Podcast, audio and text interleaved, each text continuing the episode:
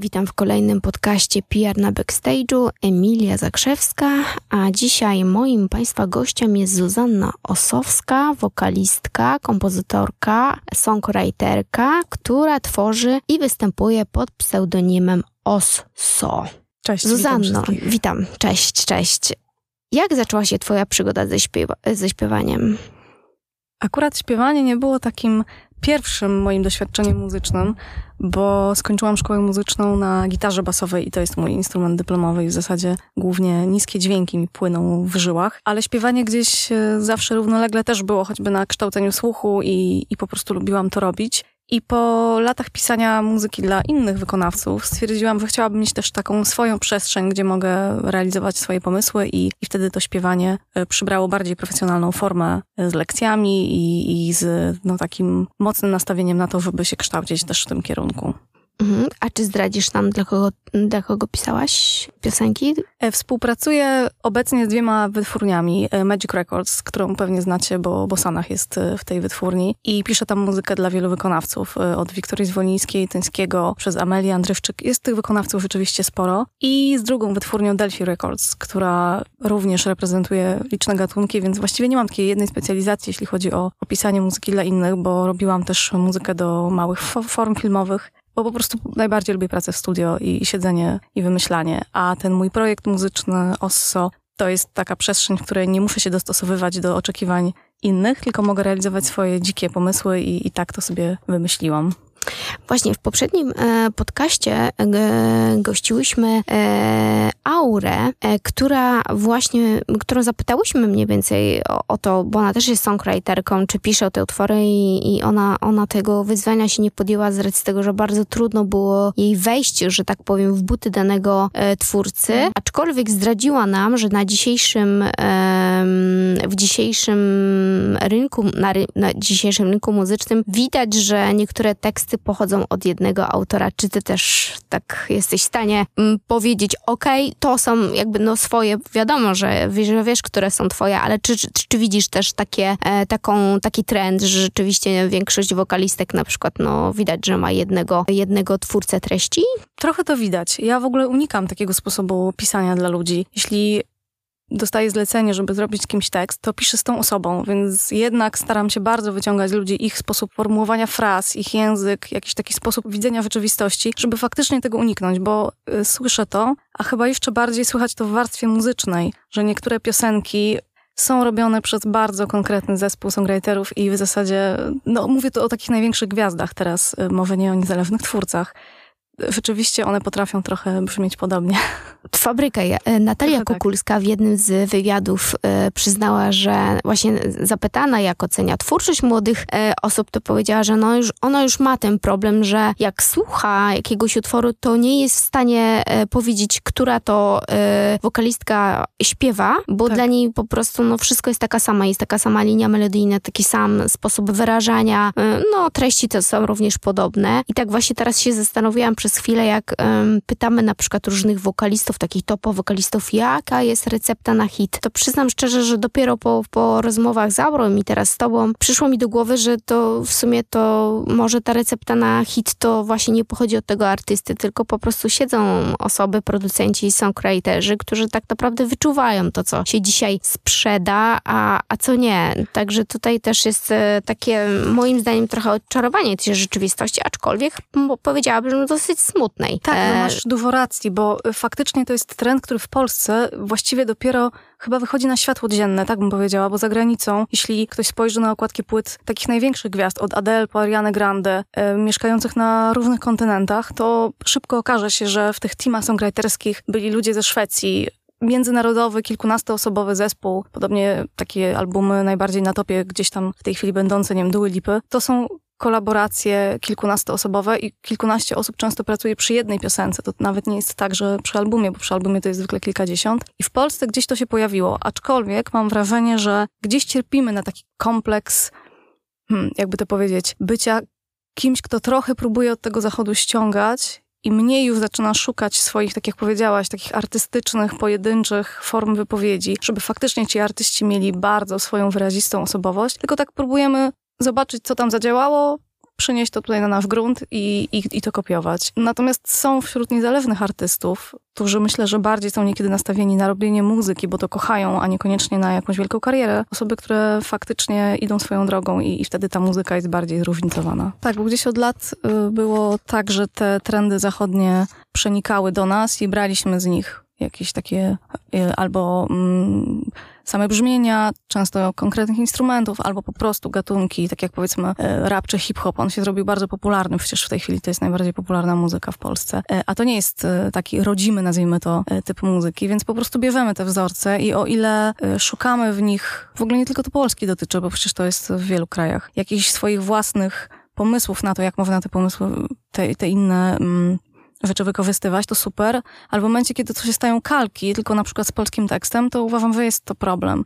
I trochę szkoda, bo, bo fajnie byłoby, gdybyśmy słuchali ludzi, którzy mają muzycznie dużo więcej do powiedzenia niż no, niż tylko właśnie kopiowanie. Tak, jak, tak, jak tutaj rozmawialiśmy off the record, nie każdy artysta też się przyznaje do tego, tak, że te utwory tak. nie, są, nie są jego i na, na, na pytanie, jak, jaka jest recepta na sukces, no nie ujawnia tych e, informacji, co uważam, że jest trochę takim oszukiwaniem trochę swoich, swoich fanów. A powiedz mi, w którym ty momencie powiedziałaś sobie, dobrze, to, to, to ja już zacznę śpiewać, ja już chcę śpiewać?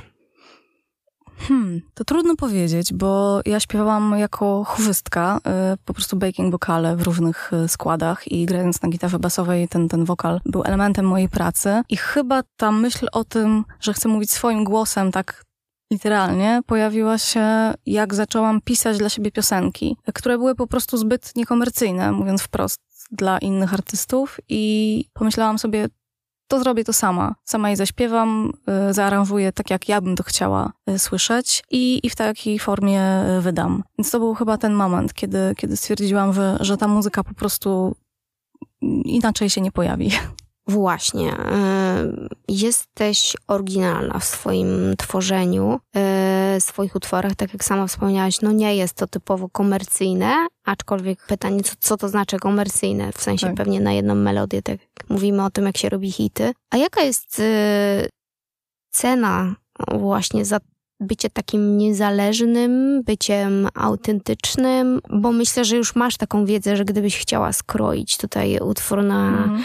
E, hit typowy, który rozbrzmiewałby przez kilka miesięcy, to, to myślę, że nie miałabyś z tym problemu. Dlaczego się nie kusicie to? Dlaczego się na to nie zdecydujesz, tylko wolisz, czy wolisz, czy chcesz pozostać wierna sobie?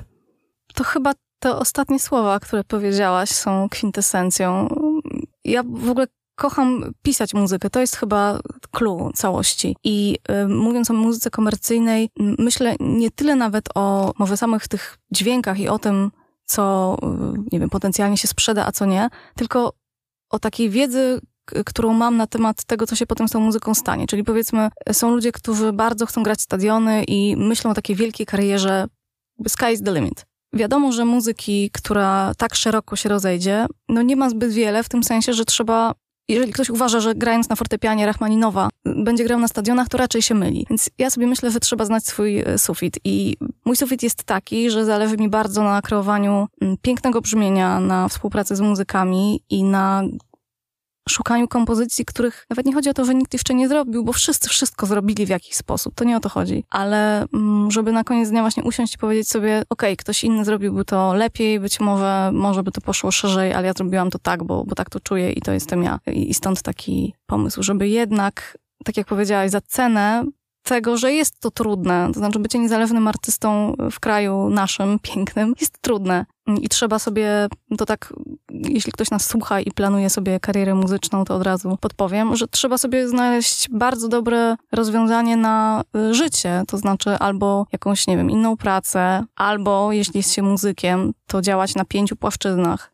Powiedzmy, wiem, uczyć, pisać, grać, jako muzyk sesyjny, żeby zachować taką niezależność, jeśli chce się rzeczywiście robić muzykę tego typu. Mm, jeśli ktoś chce być rozpoznawalny, no bo to jest też element dla wielu osób ważny, no to musi zdecydować się na trochę inny rodzaj muzyki niż ja piszę. lub też y, wybrać dzisiaj popularną drogę, jaka jest droga, jaka jest droga talent show. Czy myślałaś kiedyś, żeby wziąć udział w takim talent show i pokazać się szerszej publiczności? Mm, nie, ale to dlatego, że ja je znam od podszewki, bo mam sporo znajomych pracujących przy tych programach i, i też takich co byli uczestnikami i po prostu wiem, jak to wygląda. To znowu jest droga do właśnie rozpozna- do bycia rozpoznawalną, do bycia kimś, kto będzie w mainstreamie. I bardzo polecam, jeśli ktoś rzeczywiście czuje, że to jest ten, ten tryb, w którym się odnajdzie. Natomiast jeśli ktoś chce robić swoją muzykę na swoich zasadach i to jest jego cel, to myślę, że tam się po prostu nie odnajdzie, bo tam są wielkie wytwórnie, są kontrakty, są właśnie określone wzorce, w które trzeba wejść od zewnątrz to wygląda zupełnie inaczej niż od środka, więc jeśli ktoś ma ochotę spróbować i czuje, że, że się gdzieś odnajdzie też w takim uzewnętrznianiu swojego życia, bo umówmy się, no w programach często trzeba poopowiadać o tym, co się wydarzyło gdzieś tam, niekoniecznie może wesołego w życiu, to, no to wtedy okej, okay, ale ja to chyba dlatego też, jak o tym teraz mówię, tak sobie myślę, tak bardzo lubię pisać dla innych ludzi, bo to jest trochę praca z tylnego siedzenia. To znaczy, ja mogę siedzieć w studio i, i się podpisać pod piosenką, ale nikt nie będzie tego z jakąś konkretną twarzą po prostu kojarzył. I dla mnie to jest okej. Okay a są ludzie, którzy jednak woleliby być na świeczniku i dla nich to jest ważne. No i wtedy myślę, że talent show to jest fajna opcja. A masz takie utwory, które napisałaś, ale które no, chciałabyś, o których chciałabyś zapomnieć i które kompletnie nie były zgodne z, z tobą, no ale takie było życzenie i tą mm. pracę wykonałaś, ale było to niezwykle wbrew tobie? Nie. Y, są takie piosenki, które nie są w mojej estetyce, to znaczy jako słuchaczki. Y, robiłam na przykład y, ze dwa takie podkłady dla raperów. Nie jestem jakąś wielką słuchaczką tego typu muzyki, ale będąc też zawodową producentką muzyczną, trochę inaczej o tym myślę, bo to nawet nie jest w momencie, kiedy piszę dla kogoś, to nie jest tak, że ja piszę swoim, swoim sercem i emocjami. Ja piszę też umiejętnościami, to znaczy rozumiem, jak działają pewne gatunki i jak się nagrywa, nie wiem, basówkę do rapu, a jak do funku. I cieszy mnie taka możliwość rozszerzania swoich kompetencji, więc w zasadzie ja to traktuję bardziej jako taką możliwość przeanalizowania jakiejś muzyki i zrobienia czegoś swojego w tym gatunku. Więc nie powiedziałabym, że zrobiłam coś wbrew sobie. Jeżeli ktoś by do mnie przyszedł po no, jakąś taką hmm, bardzo miałką i nieciekawą muzykę, to po prostu dałabym numer do jakiegoś znajomego, który to robi, bo to po prostu trzeba też, jak w każdej innej pracy, wybierać to, w czym człowiek się specjalizuje. A jakbyśmy mieli tak e, stworzyć taką iluzoryczną proporcję, ilu artystów, tych takich powiedzmy znanych, popularnych, tworzy samemu, a ilu z nich korzysta właśnie z takich osób jak ty? Tak proporcjonalnie, gdybyśmy hmm. powiedzieli, to jest 50 do 50, czy może na korzyść na jakieś, e, na korzyść, na, na, na, na korzyść songwriterów? Jak, jak tak oceniasz? Trudno mi powiedzieć procentowo. Jak tak w głowie sobie robię przegląd, jak to działa, to y, chyba nie będzie jednej odpowiedzi, ale spróbuję opowiedzieć o tym w taki sposób. Często ludzie wybijają się na muzyce autorskiej, tak jak nie wiem, Moneskin, zespół bardzo teraz znany.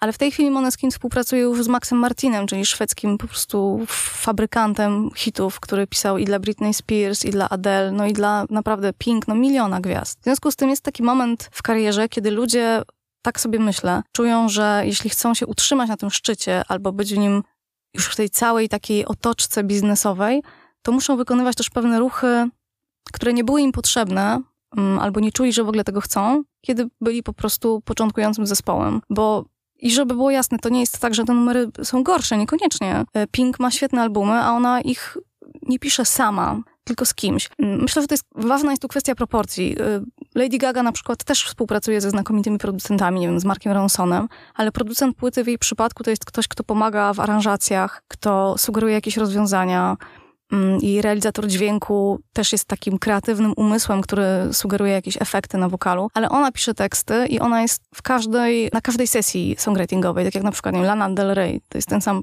przykład. Ona uczestniczy w każdej sesji i choć pracuje z różnymi specjalistami, to jednak ta muzyka jest wokół niej tworzona i uważam, że to jest super, ale są też tacy wykonawcy, którzy po prostu kładą papier na stół i mówią przyszli mi to, to i to i w ogóle nie wchodzą w proces stworzenia. Ja bym się nie czuła w czymś takim dobrze niektórzy się czują. I wracając do twojej odpowiedzi, do, do twojego pytania o ten procent, myślę, że to jest tak 50-50.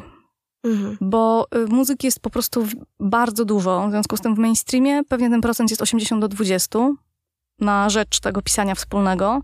W muzyce niezależnej, rockowej na pewno jest on dużo mniejszy, bo tak, bo, bo, bo tak to funkcjonuje, ale też chciałabym podkreślić, że to nie do końca jest rzecz nowa, bo jak się pomyśli o latach 70., 60., o latach, kiedy byli zawodowi kompozytorzy, dzisiaj to się nazywa producentem, no bo są ludzie, którzy nie muszą na niczym grać, ale mogą z komputera wygenerować dźwięki. Ale kiedyś to był kompozytor i tekściarz. No nie wiem, nawet te polskie y, gwiazdy piosenki, jak Mirena Santor, ona sobie nie pisała utworów i to było kiedyś normalne w jakimś sensie, że byli znakomici wokaliści i tekściarze jak Agnieszka Osiecka. Tylko, że teraz po prostu ta skala i to tempo pracy i taka pewna niechlujność, no jakby wypiera artyzm też, umówmy się, więc zaburzyła się ta proporcja, ale to pisanie zawodowe było zawsze. No Michael Jackson też miał cały zespół producentów, kompozytorów, songwriterów z Quincy Johnson chociażby na, na czele, więc to też nie jest tak, że wymyśliliśmy sobie teraz jakąś taką komputerową wersję pisania muzyki w zespołach. Mhm. A teraz wróćmy do twojej twórczości. Twoja najnowsza płyta, Lette? Tak. W jakim ona będzie klimacie utrzymana? Skąd w ogóle pomysł na taki tytuł? Płyta będzie taka art popowa, indie popowa.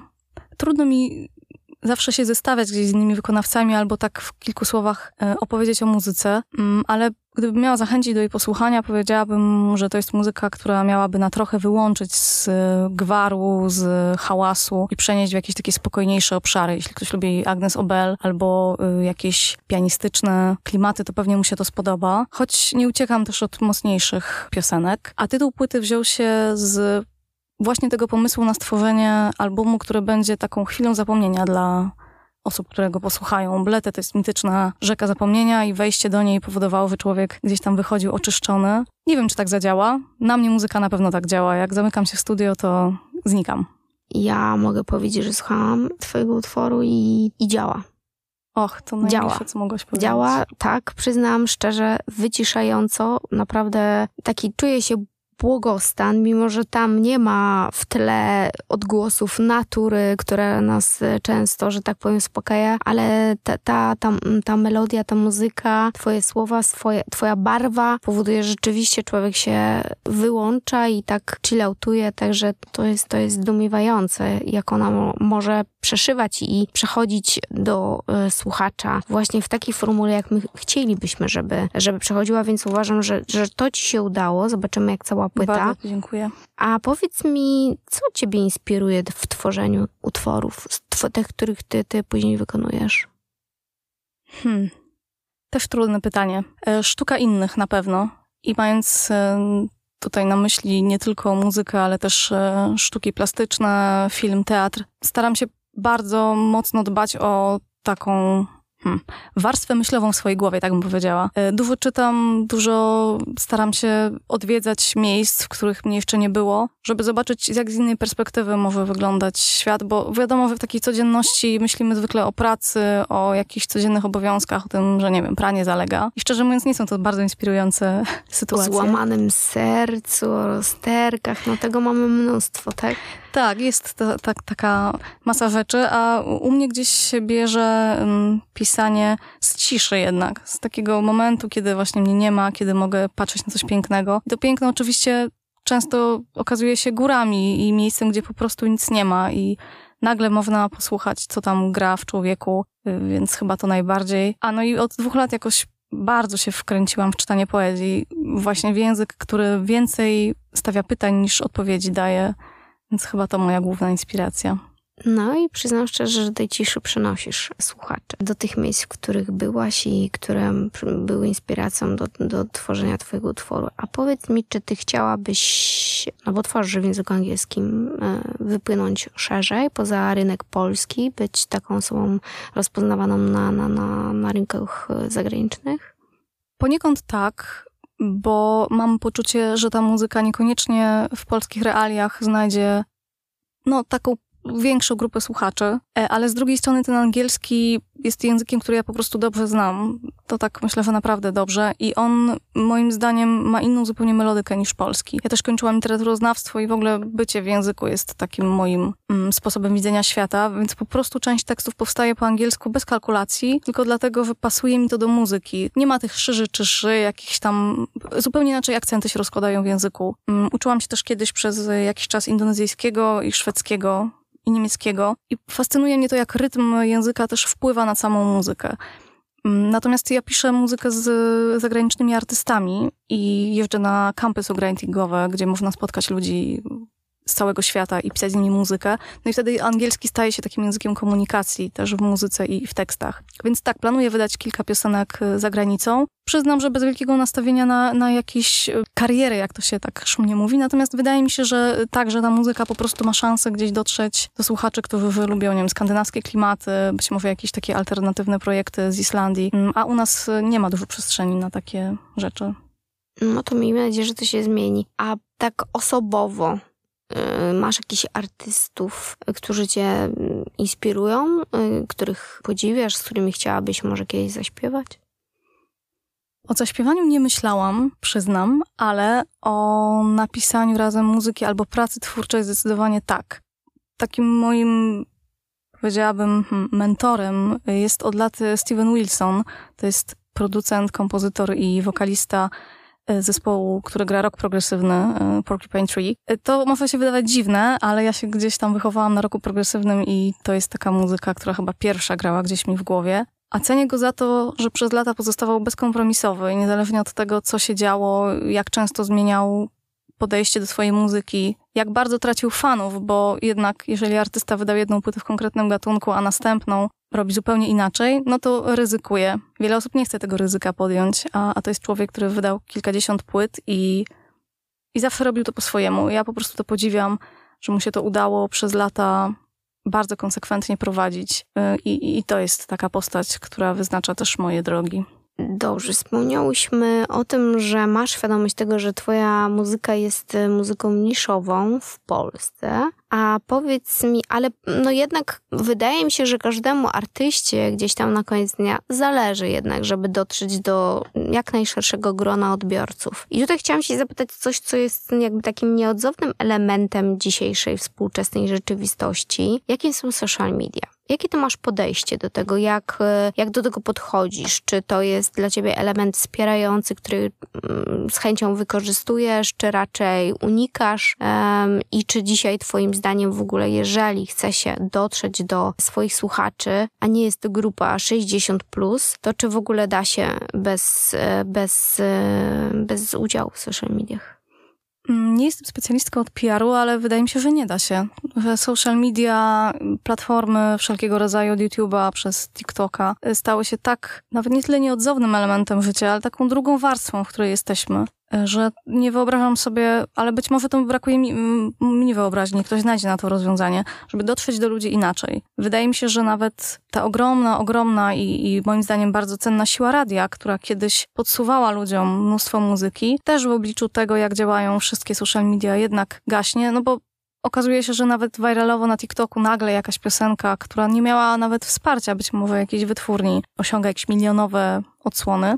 Inne pytanie, na ile to jest w jakiejś perspektywie czasowej faktycznie coś do utrzymania, na ile to jest taki chwilowy hype. No ale tak to działa, więc ja z social mediami mam taki love-hate relationship. Z jednej strony staram się być tam aktywna, bo widzę, że to po prostu jakoś działa. Z drugiej jestem perfekcjonistką i ja zawsze lubiłam też słuchać gotowych rzeczy. Czyli nie interesowało mnie, czy jakiś tam artysta gdzieś wypił kawę, czy nie, tylko chciałam posłać jego muzyki. A wiem, że ludzie trochę oczekują tych informacji, takich backstage'owych, podglądania. Są też po prostu ciekawi, jak to działa i zrozumiałam, że jeżeli znajdę na to swoje mm, jakieś pomysły, czyli na przykład będę pokazywała pracę w studio, a niekoniecznie to, jak ćwiczę rano jogę, to jest to dla mnie okej. Okay. I mogę znaleźć jakiś taki balans między tym, co, co jestem w stanie pokazać, a czego nie jestem. Ale sama nie wiem, czy to tak dobrze robi muzyce tak do końca, bo jesteśmy po prostu bardzo ciekawi tego innego człowieka i jego życia. To się fajnie ogląda, a długość funkcjonowania takich piosenek na rynku jest zwykle krótka. Ostatnio rozmawiałam ze znajomym mm, i zastanawialiśmy się, jaki tytuł jakiejś piosenki jesteśmy w stanie wskazać, który się pojawił w ciągu ostatnich powiedzmy 15 lat i został. Tak naprawdę został, jak kiedyś jakieś takie przeboje, nie wiem, tam powiedzmy The Best Internet, no, który po prostu jest od kilkudziesięciu lat już chyba w zasadzie, e, albo Black and White dla Jacksona. I brakuje takich numerów. Może jakieś pojedyncze ballady Adele. Po prostu jesteśmy tak przyzwyczajeni do szybkich komunikatów, szybko, dużo, kolorowo więcej, że zaczynamy też inne formy życia odbierać, tak jak social media i muzyka moim zdaniem no, trochę na tym traci, bo chcemy numery, które mają dwie minuty, a już się takie pojawiają w sieci. No to w dwie minuty, jak się zastanowimy, ile to jest w ogóle czasu, żeby się na czymś skupić, no to to jest tyle co nic.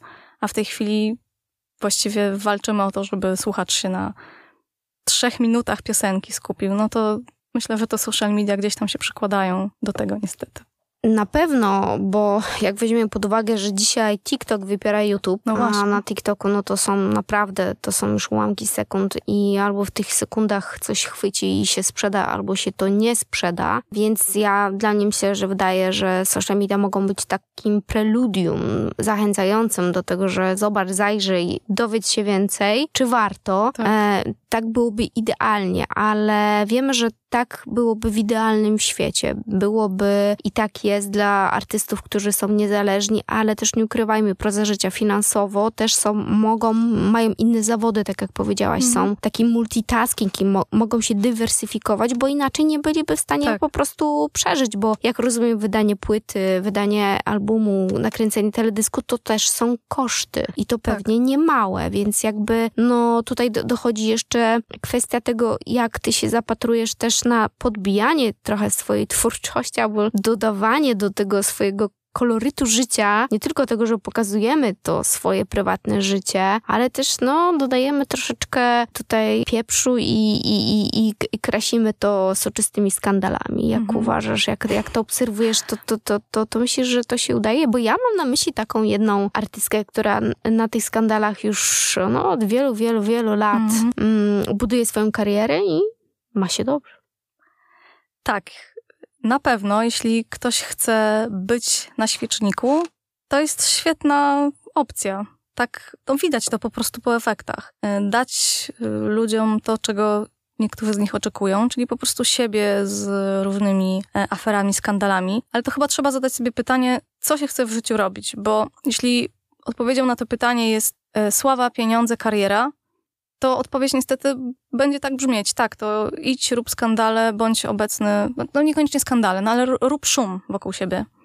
Jeśli odpowiedzią jest e, chcę robić muzykę, to trzeba się zastanowić, jak, tak jak powiedziałaś, zagospodarować życie, żeby dało się z tego normalnie żyć, żeby się z tym jakoś spełniać i żeby zachować ten balans między rzeczami, które się bardzo lubi i które lubi się średnio albo wcale, bo jestem przekonana, że dokładnie tak wygląda każdy zawód, że ktoś uwielbia mm, nie wiem, szyć ubrania i być projektantką, ale przychodzi ten dzień, kiedy trzeba rozliczyć faktury i Excel otworzyć i po prostu pot spływa po czole i to jest element tej pracy. I z muzyką jest dokładnie tak samo. Są elementy, które się uwielbia, a są takie, które no, zostawia się na koniec miesiąca, ale trzeba się tym zająć.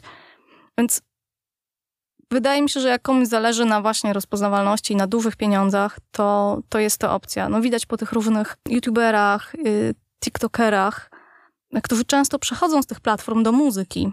I kiedy wydają pierwszą piosenkę, to mają milion odsłon w jeden dzień, czego artysta niezależny w ogóle nie ma szansy się spodziewać. I nawet nie tylko niezależny, bo mm, no nie wiem, gwiazdy typu Natalia Przybysz nie będą miały miliona odtworzeń w jeden dzień, a pracują na swoją zawodową ścieżkę wiele lat. Więc to chyba jest kwestia tego, co jest priorytetem. A jak się zapatrujesz na to, żeby sobie pomagać trochę, no bo social media to też są, jest świetna platforma tych, żeby promować swoją, swój artyzm, swoje dzieła, super. Jest do tego, żeby pokazywać siebie lub też nie, w zależności kto, kto jakie ma e, na to, jaką ma wizję na siebie, ale to też jest świetna platforma do zarabiania pieniędzy w postaci pewnych współprac. Tak. I czy ty byś się skusiła na jakąś ciekawą współpracę? Gdyby takowa przyszła, mm. może przyszła?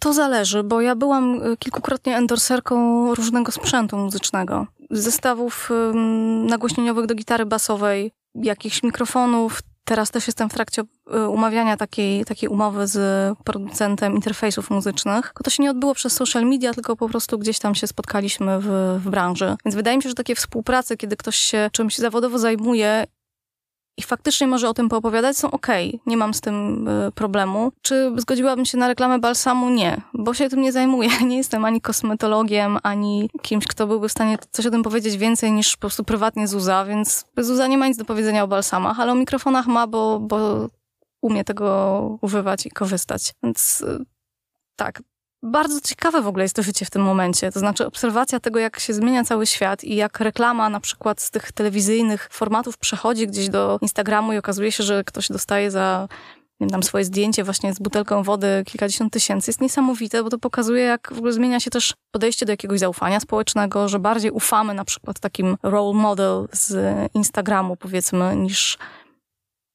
niż temu, co kiedyś wydawało się jakimś autorytetem. Więc ja to obserwuję, muszę przyznać, z zainteresowaniem, niekiedy ze smutkiem, niekiedy z fascynacją, bo też umówmy się, no to jest pierwszy raz, kiedy niezależni artyści mogą od razu ze swoją muzyką dotrzeć do publiczności, a no kiedyś to było chodzenie z płytą po wytwórniach, jak ktoś odrzucił, to nie było w ogóle szansy, żeby to pokazać w jakikolwiek sposób, więc staram się brać z tego, co, co mnie się przydaje, a to, co jest jedzeniem cynamonu na czas, po prostu odkładam i, i nie patrzę, co się tam dzieje. A powiedz mi, czy ty jako małe dziecko, mała dziewczynka wiedziałaś już, że masz ten talent, że masz ten słuch, bo jesteś niezwykle uzdolniona, bo tak jak na samym początku powiedziałyśmy, ty nie tylko śpiewasz, tworzysz teksty, komponujesz, ale też grasz na wielu instrumentach. Tak, choć ja wolę mówić jak Krzysiek Zalewski, on tak kiedyś powiedział, że on nie jest multiinstrumentalistą, tylko on sobie radzi na iluś instrumentach. I ja też bym raczej powiedziała, że sobie radzę, bo mam przeznakomitych znajomych wyspecjalizowanych w, w grze na jednym instrumencie i to jest wirtuozeria, do której mi po prostu daleko. Ale też po prostu nie o to mi chodziło w zajmowaniu się muzyką. Hmm, czy wiedziałam, że mam talent? W ogóle boję się tego słowa talent. Nawet mi nie swoje, jak tak słyszę je wobec siebie, bo nie do końca wiem, co to jest mam poczucie, że większość rzeczy, które gdzieś mi się pojawiły w mojej drodze zawodowej, wynikały jednak z pracy. Że okej, okay, mam jakiś słuch, ale dopiero kształcenie go w szkole muzycznej sprawiło, że jestem tu, gdzie jestem. Że mogłabym pozostać na, na etapie właśnie takiego śpiewania sobie Pewnie bym parę coverów mogła nagrać na YouTube, ale bez położenia w to po prostu masy pracy i to są naprawdę godziny y, spędzone samotnie z instrumentem to trochę niewiele by było z jakichś potencjalnych umiejętności, które gdzieś tam się może kryły w człowieku. Więc chyba tak nie myślałam o sobie. Po prostu poszłam do szkoły muzycznej, bo poczułam, że, że to jest to. I, i cisnęłam na instrumencie. I tak to się zadziało. Czyli nikt z otoczenia nie zauważył, że, że jesteś, że masz ten, ja będę jednak się upierać tu przy talencie. Talent y, do muzyki, do świata muzyki Moja mama zawsze chciała, żebym śpiewała. Być może z chęci buntu, po prostu przez lata nie, nie lubiłam swojego głosu i jakoś tak nie, nie bardzo chciałam to robić. A poza tym fascynowało mnie granie na instrumentach, więc, więc ta gitara basowa po prostu wygrała od razu. I zwykle mówiono mi właśnie, że mam ładny głos, ale on był niekształcony, taki jak teraz na siebie patrzę, no to byłam po prostu takim śpiewającym dzieckiem, jakich jest wiele. I, I, do szkoły muzycznej poszłam e, późno, zresztą jakieś miałam przejścia chorobowe w dzieciństwie, więc tak nie było za bardzo jak to zrobić systematycznie. No ale chodziłam non-stop z muzyką na uszach i jak patrzę na siebie, to w sumie to było zaprogramowane, że się tak skończy. Chociaż uciekałam od muzyki długo. ale talent cię dopadł.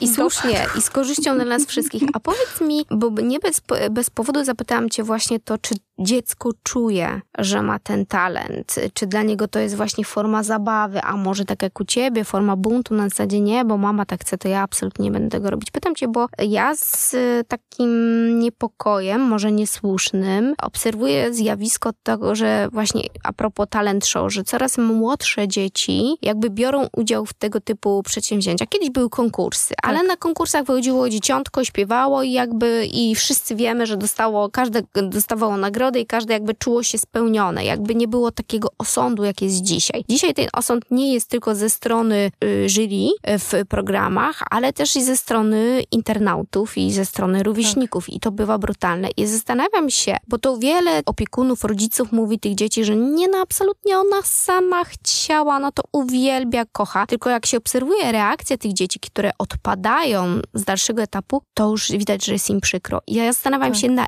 ile dziecko czuje, na ile jest ono świadome tego, że się wystawia je publicznie i jak może to wpłynąć na niego, na jego w, y, w przyszłą karierę, czy go, może to go wzmocnić, ale może go też zablokować. Tak, masz bardzo dużo racji. Ja sobie tak myślę, że czeka nas takie pokolenie wypalonych ludzi, bo jeśli ktoś zaczynał karierę mając lat 14 i przechodził przez to piekło, tak myślę, internetu, tego osądu, y, ciśnienia, oczekiwań bardzo wielu osób. To mając lat 25, kiedy zwykle ludzie jednak zaczynają zawodową karierę, no bo kończymy studia i wtedy właściwie wchodzimy na, na rynek pracy, no to będą ludzie naprawdę bardzo zmęczeni. I pamiętam, jak Margaret w jakimś wywiadzie opowiadała o tym, że jak zaczynała, ona była bardzo młoda wtedy to przez ten moment, kiedy grała właśnie takie wesołe piosenki w różowych sukienkach, brała najwięcej narkotyków w swoim życiu, była wiecznie zmęczona, miała poczucie, że wszyscy coś od niej chcą.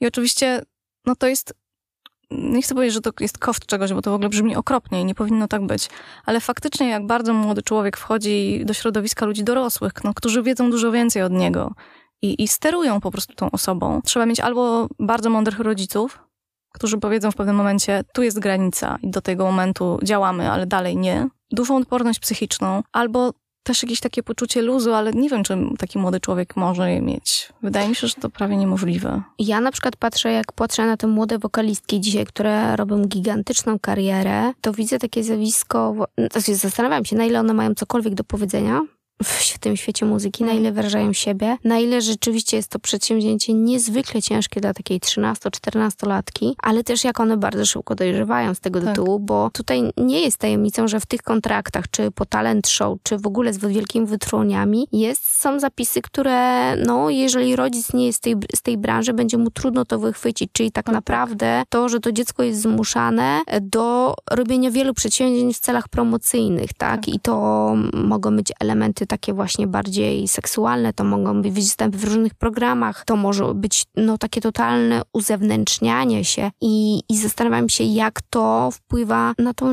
na to dziecko, tak? Bo to jest ciągle dla mnie 13-14 latko to jest dziecko. No właśnie, ja zresztą tak myślałam ostatnio, że to nie jest przypadkowe, że tak bardzo ta granica została obniżona, że właściwie wchodzą na rynek muzyczny tak młode osoby, bo oczywiście od zawsze istniała taka postać dziecka geniusza i to zawsze ludzi bardzo też interesowało. No ten Mozart, który mając 6 lat napisał pierwszy koncert, no to jest taka figura powiedzmy w kulturze bardzo znana, no ale cenimy takie postaci. Jakiś mały chłopiec, a już gra na perkusji. Więc ten element takiego bycia małym i bardzo zdolnym, kiedy, tak jak powiedziałaś, chyba dziecko nie jest jeszcze do końca y, świadome, co się dzieje, bo lubi coś tam robić, gra sobie, śpiewa i ludziom się podoba, więc fajnie. Ale potem właśnie przychodzi ta monetyzacja, mówiąc brutalnie, tego talentu. I zaimponowała mi mama jednej e, dziewczynki. Nie podam nazwiska, ale ona była w finałach różnych takich właśnie telewizyjnych konkursów i miała szansę na, na bardzo dużą karierę, że kiedy dostała taki kontrakt stustronicowy, to odsunęła go i powiedziała nie, bo, bo ona ma 12 lat i jak będzie chciała, to ma na to jeszcze 20 lat. I coś w tym jest, bo wydaje mi się, że bardzo łatwo jest, tak jak powiedziałaś, sterować takimi osobami, które są bardzo młode i właśnie decydować, kim one będą, ubierać je w coś i nie będzie protestów, bo z człowiekiem dwudziestoparoletnim nie będzie się pracowało tak fajnie, bo on już będzie miał jakieś swoje pomysły, będzie chciał konkretnych rzeczy, dziecko tego nie będzie chciało. Z jednej strony może fajnie, a z drugiej mam poczucie, że można to zrobić też trochę inaczej, czyli po prostu, nie wiem czy bardziej zdrowo, no ale jakoś tak mniejszymi krokami że tego czasu jest bardzo dużo, a trochę nam wmówiono, że masz 18 lat, to już jest w ogóle późno na cokolwiek. Tym bardziej, że ten głos w trakcie życia się zmienia, no prawda? Pewnie. I to też możemy później nie akceptować tego, e, już nie mówię o swojej twórczości, którą tworzyliśmy, ale też e, ten, ten głos i to, kim my chcemy być, dopiero może się ujawnić w bardzo późnych latach. No czasami do pięćdziesiątki nie wiem, kim tak. chcemy być i, no a co, tak. co mówiąc o artystach. Zuzanno, powiedz mi jeszcze na koniec, gdzie ty chcesz być za pięć lat? O mm. czym marzysz? O swoim studiu muzycznym, w którym będę mogła, jak w takiej właśnie przyjemnej przestrzeni, wyciszonej, e, pisać w spokoju. Będę miała jeszcze na pewno jedną płytę oprócz tej wydaną, bo już ją napisałam, więc jest w trakcie, w trakcie robienia. Pewnie chciałabym mieć jeszcze psa, bo, bo w tej chwili jestem bezpsowa, całe życie miałam pieski, jakoś tak dziwnie jest. Więc chyba nie chcę jakichś wielkich rzeczy. Chciałabym mieć na pewno jakąś y, taką wolność w tworzeniu nadal, bez jakiejś dużej szarpaniny, takiej codziennej, żeby po prostu móc fajnie, normalnie żyć z tego, co, co lubię robić i w czym jakoś tam pewnie jestem dobra, skoro ludzie chcą ze mną współpracować. E, więc trzymaj kciuki, żeby się udało. Trzymam z całego serducha kciuki za, za ciebie, za twoją twórczość, za twoje marzenia. A powiedz mi, kiedy, kiedy będziemy mogli posłuchać już płyty? Leta. Płyta e, kuwa się 23 września, więc już za chwilę. A zanim pojawi się cała płyta, to singiel zapowiadający Vanishing Mind jeszcze na początku września, więc chwilka. Więc serdecznie zapraszamy do posłuchania płyty